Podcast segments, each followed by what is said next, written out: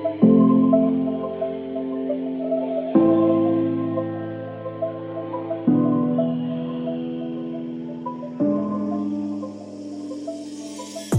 to the Best Player Wins podcast, where we believe that winning is winning, no matter by how little or by how much.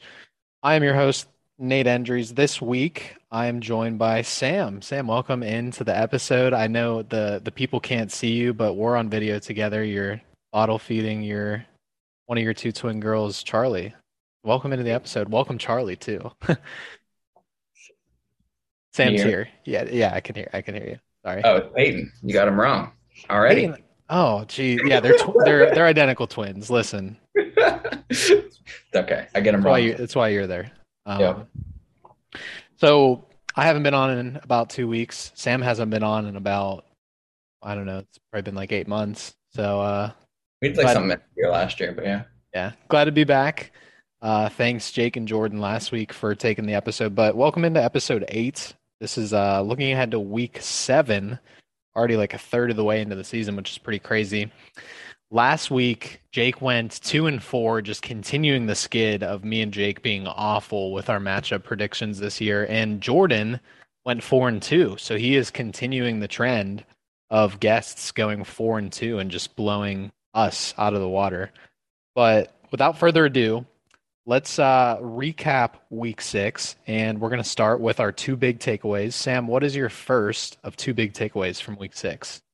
All right, so my takeaways are kind of just baseball related. I have been taking care of twins instead of looking at the league, but my first big takeaway is that MLB has finally figured out their marketing problems. So they had a sleeve patch on Cameron Young, who tied for third in the PGA Championship. So it's really great to see the MLB really driving home that young viewership that the PGA has. So we'll we'll expect some viewership jumps in the MLB really soon from that patch on the third place PGA golfer.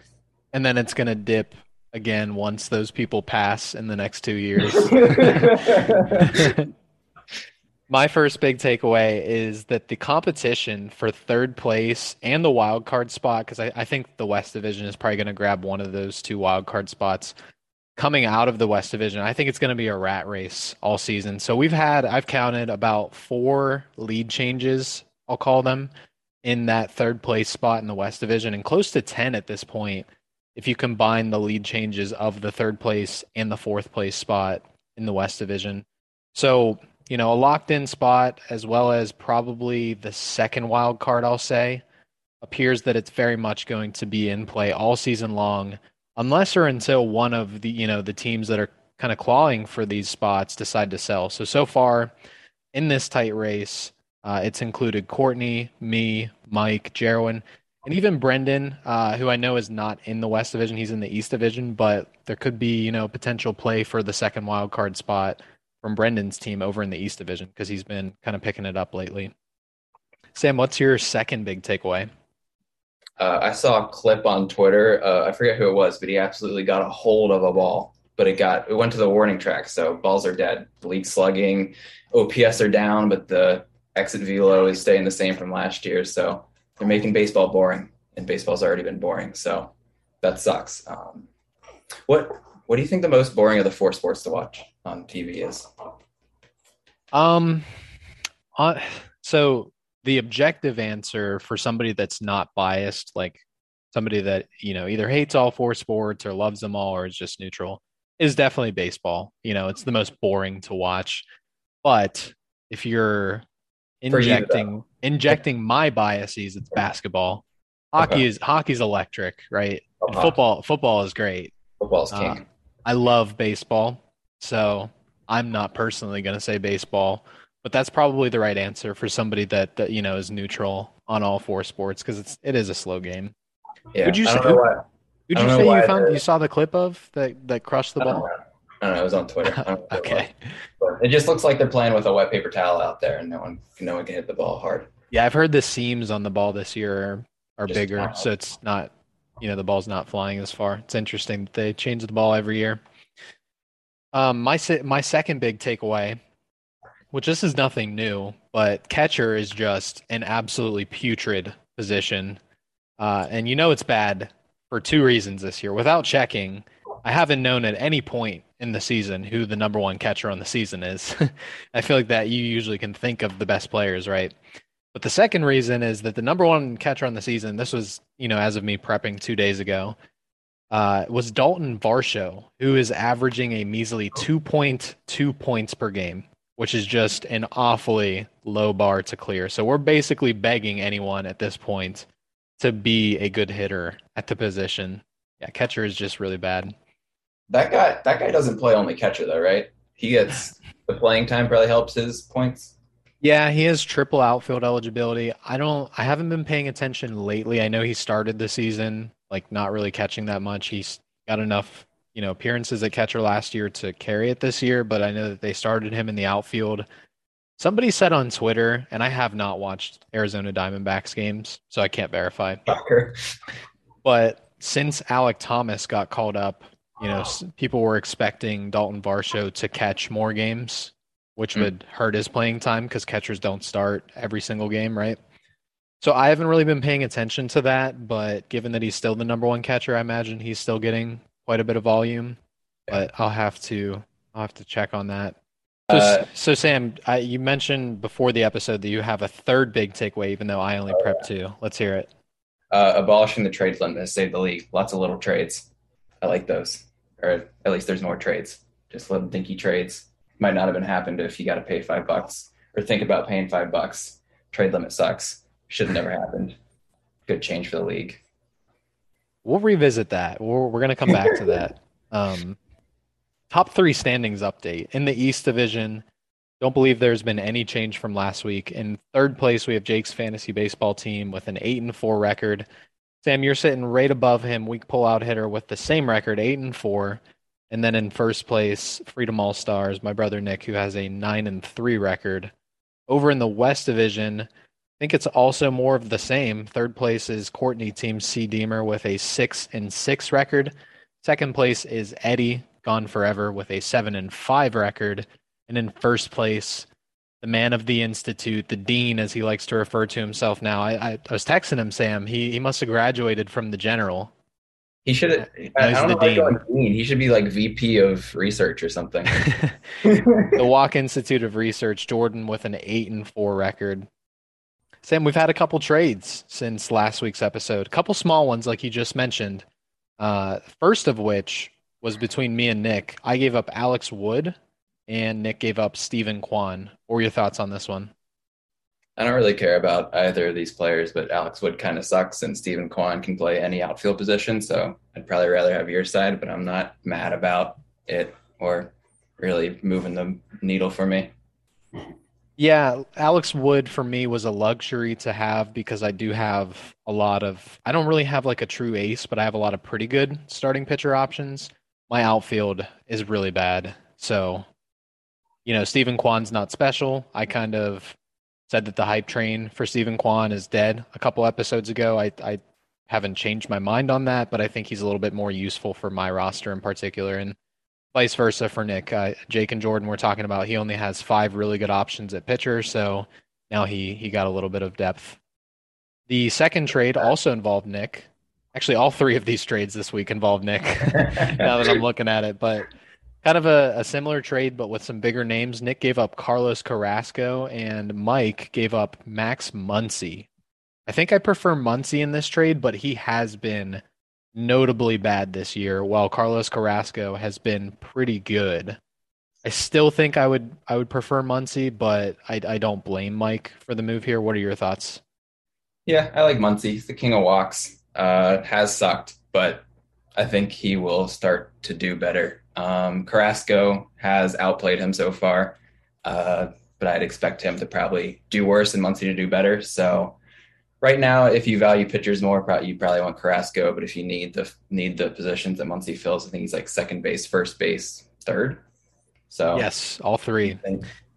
Decent uh, eligibility there. So I'm okay either way, depending on how your roster is constructed. I don't really know how the rosters are constructed. So yeah, and I I remember when I made the trade that we just talked about with Alex Wood and Steven Kwan, this trade came seconds after. So I think Nick oh, was waiting to secure because Nick sent me funny. Yeah, it's not really funny, but I sent Nick the same offer I offered Alex Wood for Steven Kwan about a week and a half ago, and he turned me down. And then he sent me this offer at the beginning of this week. I accepted, and within seconds of me accepting, it seemed like Mike had an offer in his inbox because that trade got accepted. So it sounded like he was trying to get a little bit of depth to then trade away Carlos Carrasco to get Max Muncy. Worth noting, I think both of these guys are potential injury risks. Max Muncy is coming off of, I think, like a torn or a really bad UCL strain last year. People were wondering if you know his his bad performance this year is is because of the elbow, but Carlos Carrasco is kind of hurt every year. So, you know, yeah. it's kind of a luck of the draw with this trade. We'll see, we'll see how it plays out. The last trade of the week was a big one uh, in terms of quantity, partially in terms of the name too, names too. But it was Scott giving up Aaron Nola, Emmanuel Clase, and Lourdes Gurriel Jr. Nick gave up Mackenzie Gore, Aaron Ashby, and Seiya Suzuki. What's your take on this one?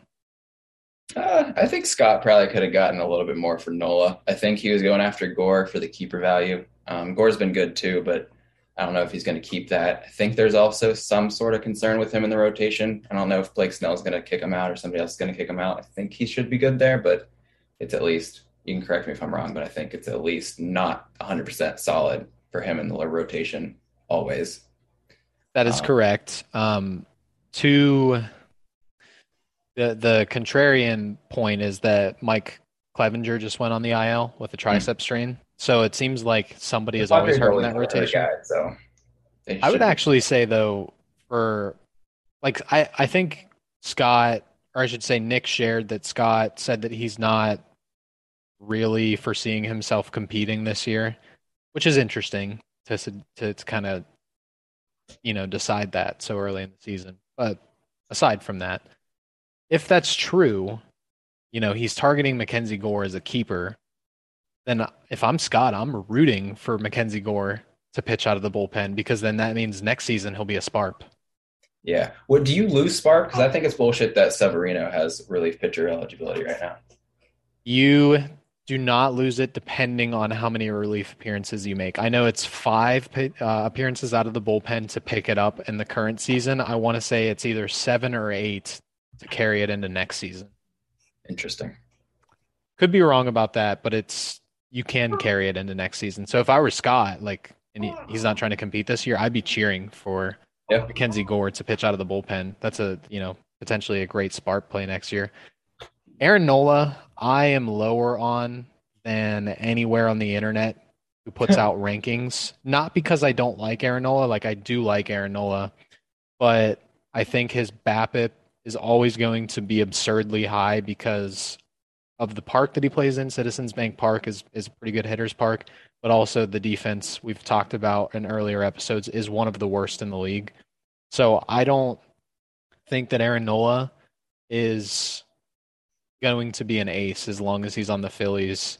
And I think in a lot of starts, like you might not even get SP2 numbers. I think he's just like this is gonna maybe it's a hot take, but I think he's he's kind of like Jose Berrios esque. Like mm. his value is that he provides a lot of volume, and I I don't know you know outside of that what the kind of you know draw is to Aaron Nola among the fantasy baseball community. So all all that to say, I think that this is a pretty even trade for both sides. Like obviously two completely different types of return here. Nick trying to go for it now, Scott looking like he's targeting keepers, but I think that the value is equal for what both guys are trying to do here. Is Clase a guy who could potentially be moved at the trade deadline? In terms of being a keeper? Is that what you're asking? No, for uh for like MLB. Like oh. his, his Savant page is bright red. He's has he's throwing really well, but he's just on the Indians. I mean the Guardians, Eddie, bleed the Indians. the I words. Um but yeah. I he, no, no, no, I don't believe so. He debuted let's see. He debuted in 2019 throwing 23 pitches. Or sorry, not 23 pitches, 23 innings. Did not pitch at all in 2020 so really, let's say like his first season in the major leagues was 2021. That was where he got his first full relievers workload. You know, this being what I would consider to be his second full season, I, I don't think that he's you know anywhere close to the point where Cleveland would consider trading him. You never right. know. You never know. But I, I think I don't think he'll get traded. All right. We are going to continue the manager interviews segment from last week that Jake and Jordan started. I know that, you know, Jordan was excited to kick it off, but this week we're going to do the manager interviews segment, Catholic edition is what I like to call it, because apparently you and Alex don't believe in contraception, Mr. Hmm. Four kids under four by 24 years old. Is that a Catholic thing? Yeah, uh, back in the day, uh, Catholic, uh, I think still, honestly, Catholicism, like they're against any form of contraception. So Catholic families had a ton of kids. Well, I mean, I don't want to get into the details, but that's that wasn't the problem. All right, let's jump into the first question. Uh, I've noticed, so this changed since when I was prepping because I saw you put in a claim for what was it, Lu- Luis Arias? You dropped Myles Straw. Sure. I think that's what happened. Over the past two weeks, excluding that claim that you made, I think it was today, you've only made three total transactions. So, Hmm. can you share with us, you know, oh, wise one sitting at number two in your division, eight and four? What is your approach when it comes to working the waiver wire, and how does that fit into the way that you manage your team? You said the past two weeks. Yep, three total transactions. Well, you know who's two weeks old? Uh, Uh, yeah, so uh, I have two two week old twins and two toddlers, so that probably plays a role. I do. I, I tend. I think I like to be active on the waiver wire and kind of look at the transactions going on there. Fantrax makes it more difficult than ESPN, so minus one points for Fantrax mm, to to see what's going on in actual transactions. But um, once life becomes less chaotic, I'll probably be. But I also kind of like where my team is at. I don't see a ton of holes or a ton of guys I want to drop, so I'm not actively looking for new blood on my team. So, a couple reasons. First reason is probably that two weeks is an awfully exact timeline for a reason why.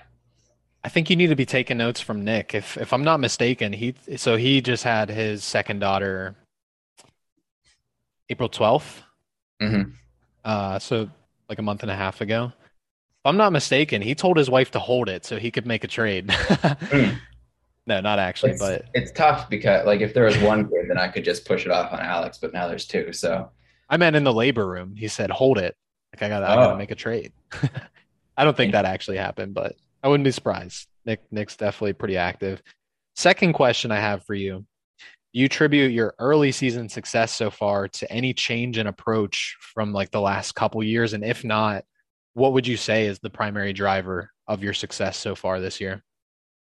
Uh, I mean, the first thing is is just the keepers I had. I think I was set up for pretty good success, even if I blew the draft for that. Um, this year, I wanted to focus on pitching. Um, Jake definitely disagreed with with Cole over Soto, but I wanted to focus on pitching. I had in my head that I wanted to keep four pitchers or three pitchers, however many I kept, to draft a pitcher in the first round, and then stack the offense um, from there with just good kind of bats within the two through like six rounds I think I had. So Mhm. that was kind of my strategy going in the draft. Not much has changed in my team since the draft. Um, so yeah, that was kind of my original strategy and current strategy, I guess. Okay. I have an impromptu question for you since we've talked about it a couple times throughout the season.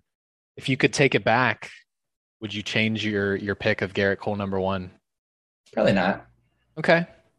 I like it. Sticking to your guns. So I said I would come back to this when you mentioned it a little bit ago. Third question is it's first is a statement, but then a follow-up question. You were very much in favor of abolishing the trade limit, yet you haven't struck a deal with anyone yet. What gives?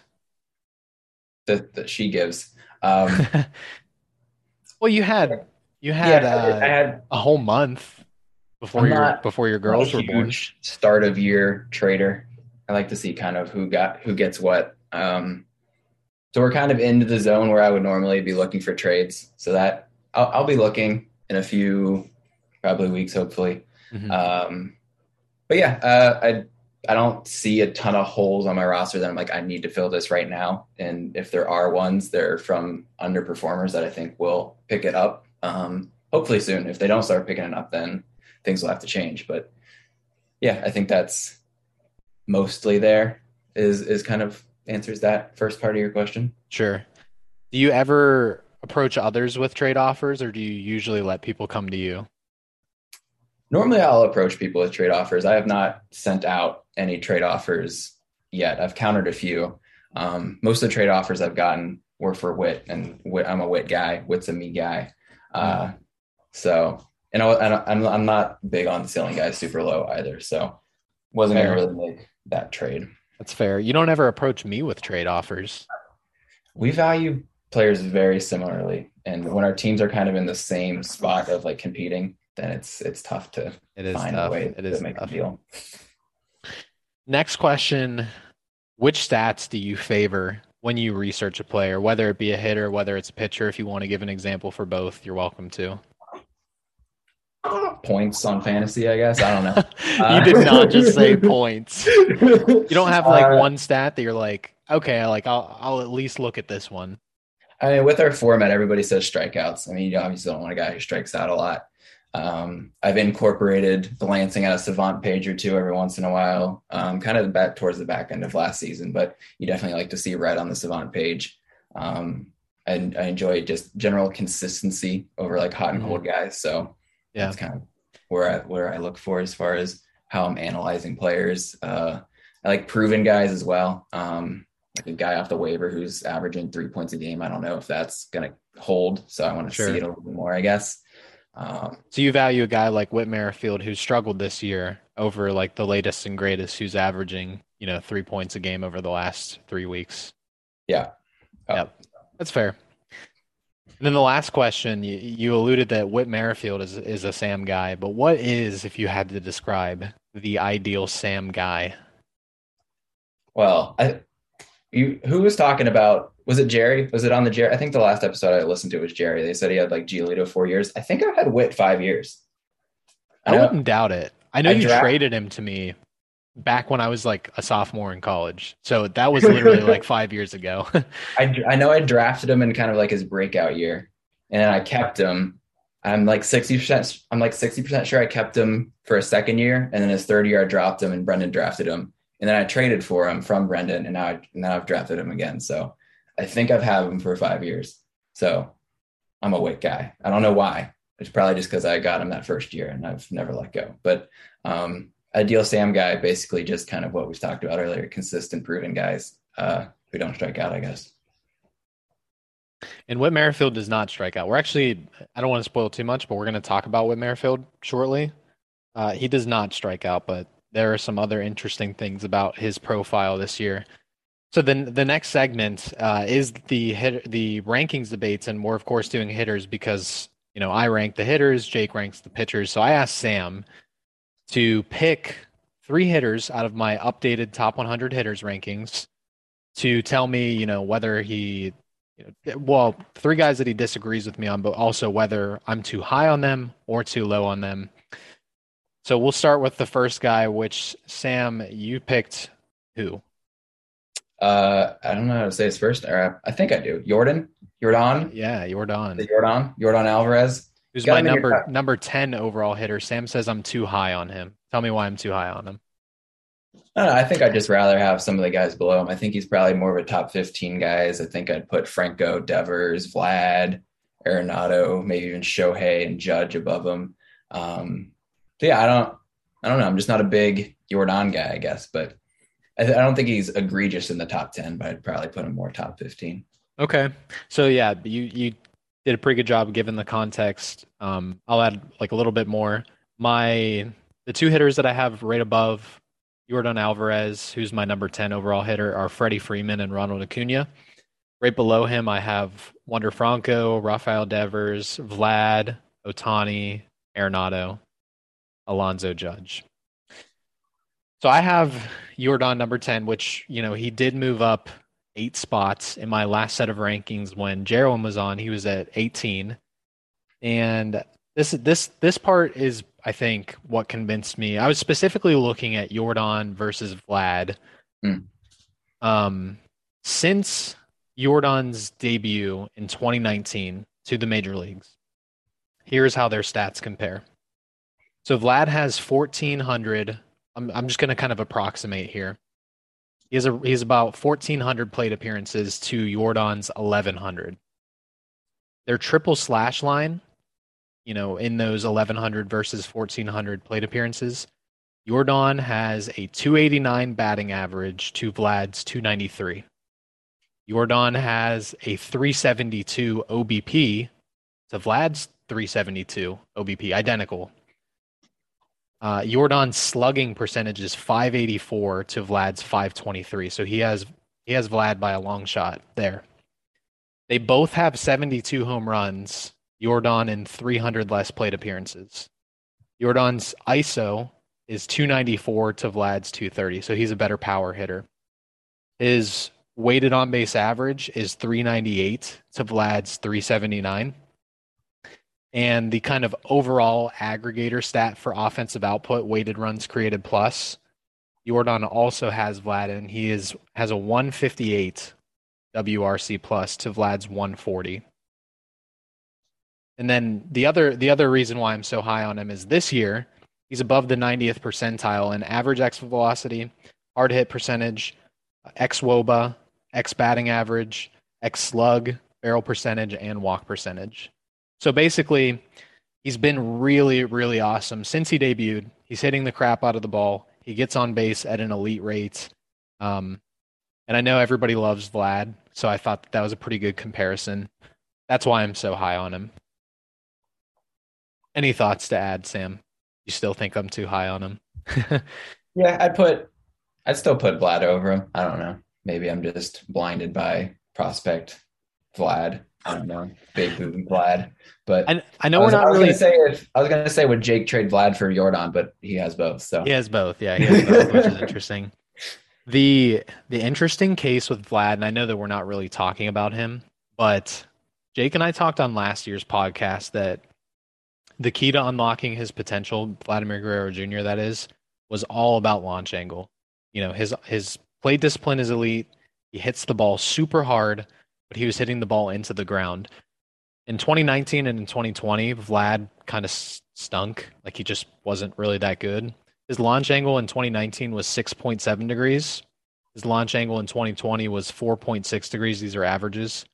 2021, it shot up to 9.4, career high by a long shot.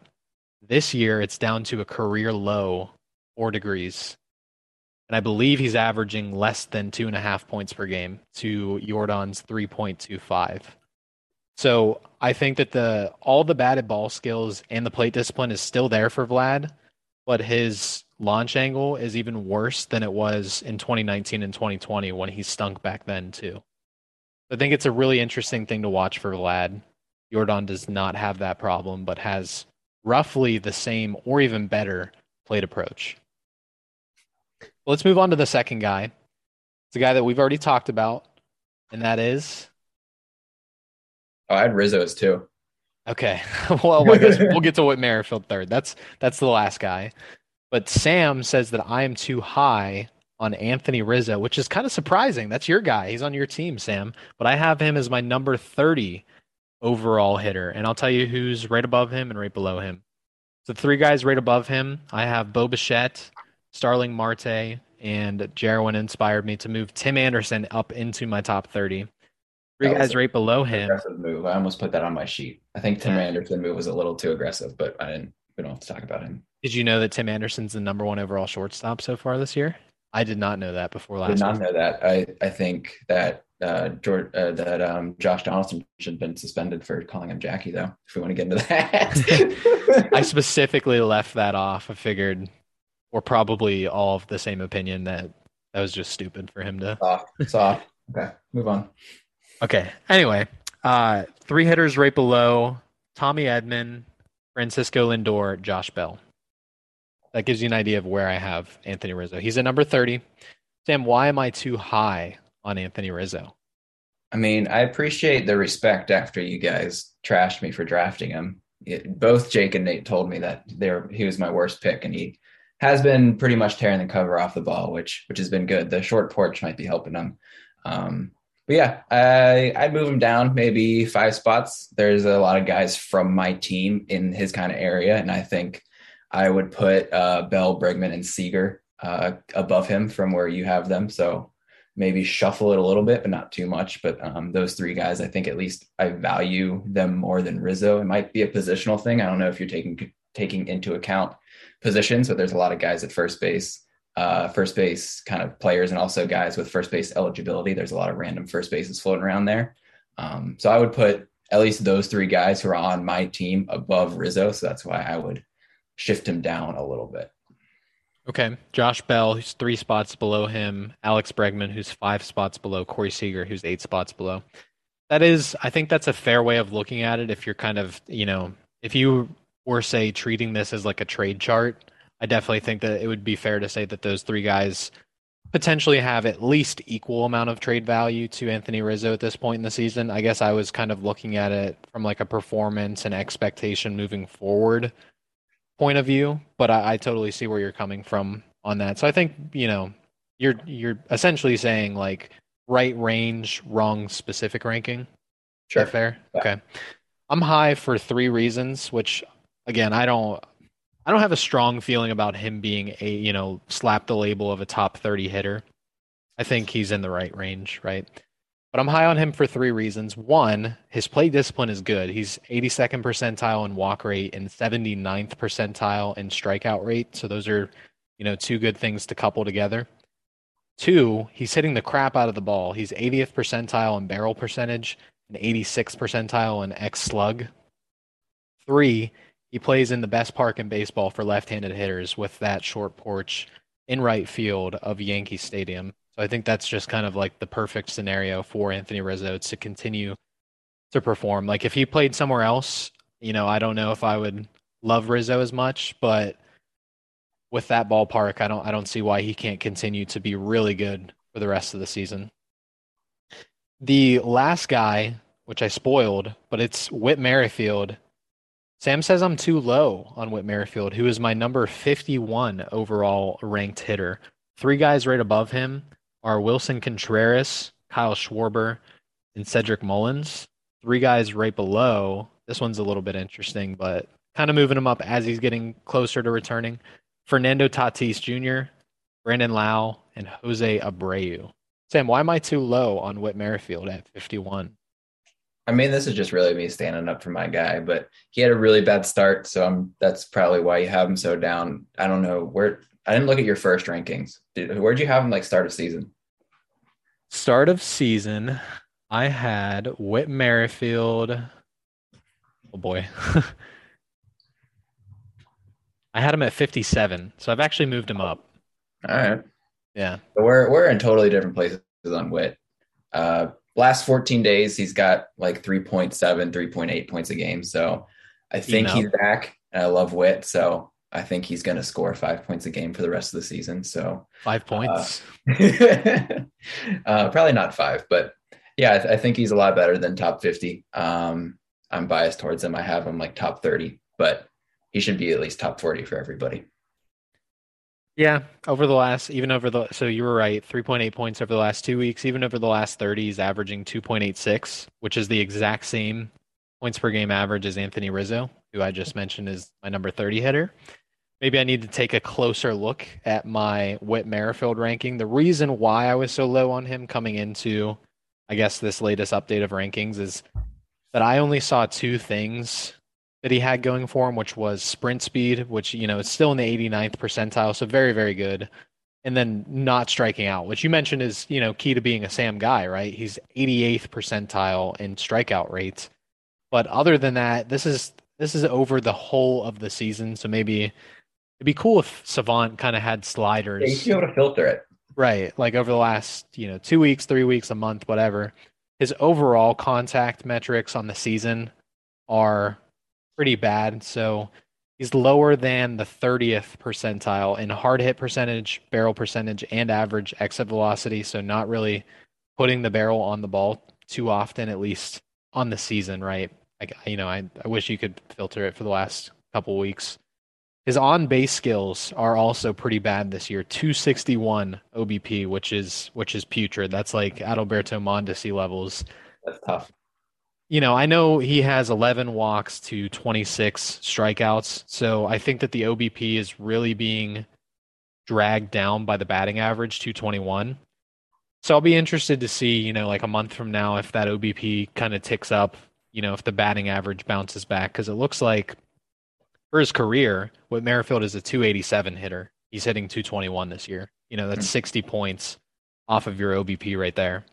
So I, you know, I, I think you could probably reasonably expect his on base percentage to tick back up, but so far in the season it's been pretty bad. I think he's definitely a candidate similar to Tim Anderson from last week. Maybe not as extreme because Tim Anderson, like I said, has been one of the best players in baseball so far. But I do think that Whit Merrifield is a candidate to shoot up in my next set of rankings. So that is your hitters rankings debate segment. Let's move on to the matchup preview, Sam. What are you looking for in week seven? What's your thing to watch for? Is this the start of our like interleague stuff? I heard Jake say that. Yes, it is. Point. Yes, yeah, it is. So I would literally watch out for all the beasts in the East. I think we're going to crush the West. beasts in the East. Yeah. Okay. My thing to watch for is actually the same. it is how tough is the East Division versus how weak is the West Division. So the narrative all season obviously has been that the teams in the West Division are very fortunate to not find themselves in the East. So in this first week of interleague play, I'm interested to see if that East Division kind of lives up to the hype and starts out this. I think it's like a month and a half long stretch of of playing across divisions. See if they start that stretch strong. Our matchup predictions. I don't want to tell you my record and Jake's record, but yes, mm. I will anyway. Uh, my record on the season is 9 15. Very bad. Jake's record is not too much better. It's 14 and 16, with the guests absolutely destroying us, sitting at 16 and 8. Sam, let's see if you can keep their record strong. Let's see if I can hopefully start to bounce back here. I'd love a 6 and 0 week, get to 500. First matchup of the week. Sam, it's your matchup. You're playing Eddie. Who do you have in this one? Yeah, I just found out that I went 0 and 2 last week, pre- preparing for that. So that sucks. So we'll have to get into the institute. Maybe Jordan will, let me in there to do some research on why that happened. But I think we'll I think we'll pick it back up, and I think I'll I'll be able to take down Eddie. Okay, I have your team as well. Both teams obviously strong with winning records, eight and four for your team, seven and five for Eddie. But Eddie's team has been trending down over the past two weeks. He went 0 and 2 this past week, I believe and he was an error and a hit batsman away from going 0 2 the week prior. Unfortunately, I was mm. the one that went 0 2, but it just goes to show you how close it was and uh, how bad the skid could have been for Eddie. So he needs to pick it back up this week, but that's why I have your team winning this first matchup. Second matchup is mine, Demons in the infield versus Jake, Jake's fantasy baseball team. Who do you have winning this one? I have you just to keep kind of the jinx going. Um, yeah, I'm gonna go with you. I have Jake to break the jinx. Jake's fantasy baseball team. I'm gonna pick against myself all season long so that I actually start winning some matchups.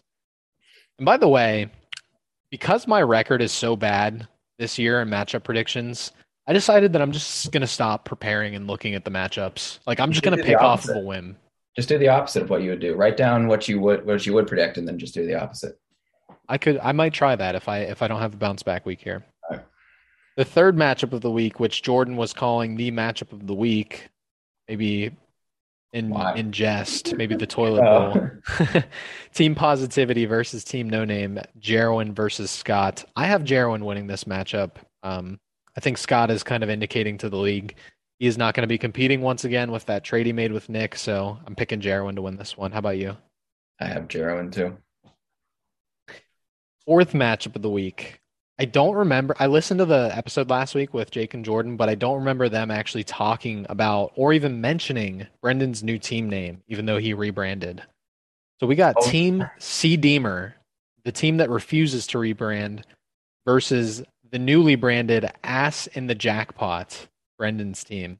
I, I have I have Ass in the Jackpot running away with this matchup. Brendan's been on a little bit of a heater lately. I have him continuing.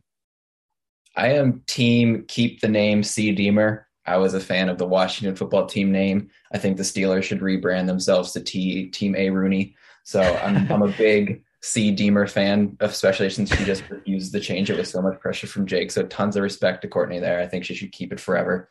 Um, so I'm going to go with C Deemer only on the basis of that she should keep the name. I like Team A Rooney as a rebrand idea for the the second to last matchup of the week Freedom All Stars versus Big Money Mike. I have Big Money Mike pulling Ooh. off the upset in this one. What do you got? I have Freedom. Got for yeah, America. yeah, America. The last matchup of the week, the Walk Institute of Research versus the NFTs. I have crypto winning out in this matchup. What about you? Ooh, I have research just because if you tell me that you've done your research for fantasy baseball, I'll believe you and think you're a wagon. Uh, it's kind of like an athlete saying that they're in the best shape of their life. I'm like, man, Aaron Rodgers in the best shape of his life. He's going to throw for 8,000 yards this season. So uh, I'm, I'm going to ride with the research. I like it. Moving to our around the league portion of the podcast, I got Jake to send in his league history fact of the week. Here it is. It's no secret that Jose Ramirez has been the best hitter in baseball so far this season. He is currently averaging 4.58 points per game which would put him on a 162 game pace to score 742.7 points. This would smash the previous record for best hitter, a record that is currently held by. Sam? Are you asking me? Yeah. Trout? Jose Ramirez. oh, well, that sucks. J Rams 641.6 points in 2018 is still the most points ever produced by a hitter in our league. So J Ram on pace to break his own record. Although the only dispute. What's that? You have a top five of most points scored. I do not. I do oh, not. Jake only sent in the, the, the record holder, which is Jose Ramirez himself. I did think it was interesting that he put the 162 game pace. Like I, I don't know many hitters that play all 162. But yeah, we're not Cal Ripken out here. I think he still will probably break the record, obviously, if he keeps it up. There was also a second portion of this league history fact of the week that Jake decided to send me. It was some research gathered by Jerwin. So I figured I'd just share them. Why not? So far in May, Courtney has 507.8 hitter points, which is just 25.9 points shy of the mark that Nick set in April. And if you remember, Jake said that Nick was on a historical offensive pace there were only I'm sorry, there were a total of 24 matchup days in April in which Nick set the pace, right? Courtney has only had 22 matchup days so far in May. So in two less days, she's produced nearly the same output as Nick did for that month. Courtney is also number one overall in offense with 873 points. Jordan is number two with 843, so leading the league by at least 30 points. Sam is number four overall with the top pitching staff in May, but 10th overall in hitting. Bummer. The strongest correlation between overall scoring and category scoring in the month of May has been pitching. Four of the top five teams in the league are also in the top five in pitching, but only three of the top five teams in the league are also top five in hitting A couple interesting notes on some of our other individual managers. Brendan is suffering from a volume shortage, so he is seventh overall in scoring, but he's fourth overall in points per game. So his guys are making an impact when they're playing, but he needs to get more games in or more starts from his pitchers. He also has the highest discrepancy between total points and points per game. Think that kind of makes sense with that last stat. And then the last piece of information that Jarwin decided to pass along is that Mike is the exact opposite. He is ninth in the league out of 12 in points per game, but he's sixth in total points scored. So hmm. Mike is going death by volume this year. Interesting. This is a Jerry deep dive. It is a Jerry deep dive. Damn, dude. All right. Props. Yeah. Fred, everything. That's a that's a lot of stuff. That's a lot of numbers. yeah, maybe I wasn't supposed to read it all off at once. That could have sustained us for the next month. Jerry just put my brain into a pretzel. All right. Yeah pretty interesting things. The last segment of the podcast, as always, news and notes. Max Scherzer will miss six to eight weeks with an oblique strain, while Freddie Peralta will miss, quote, significant time due to a right lat strain per Craig Counsell. Sam, who suffers more from the loss of their staff ace? Let's not say, you know, let's just assume that they only lost them for the same amount of time to equalize it. Is it Brendan who loses Freddie Peralta or Eddie who loses Max Scherzer? I mean, with Eddie being a Mets fan too, I mean, he just got to be demoralized. So I think we should have a little moment of silence for Eddie on the pod. Um, and I don't know if he's going to be able to mentally be there to manage the rest of his team. So I think Eddie will will suffer a little bit more with this loss. Agreed. Let's take a moment of silence.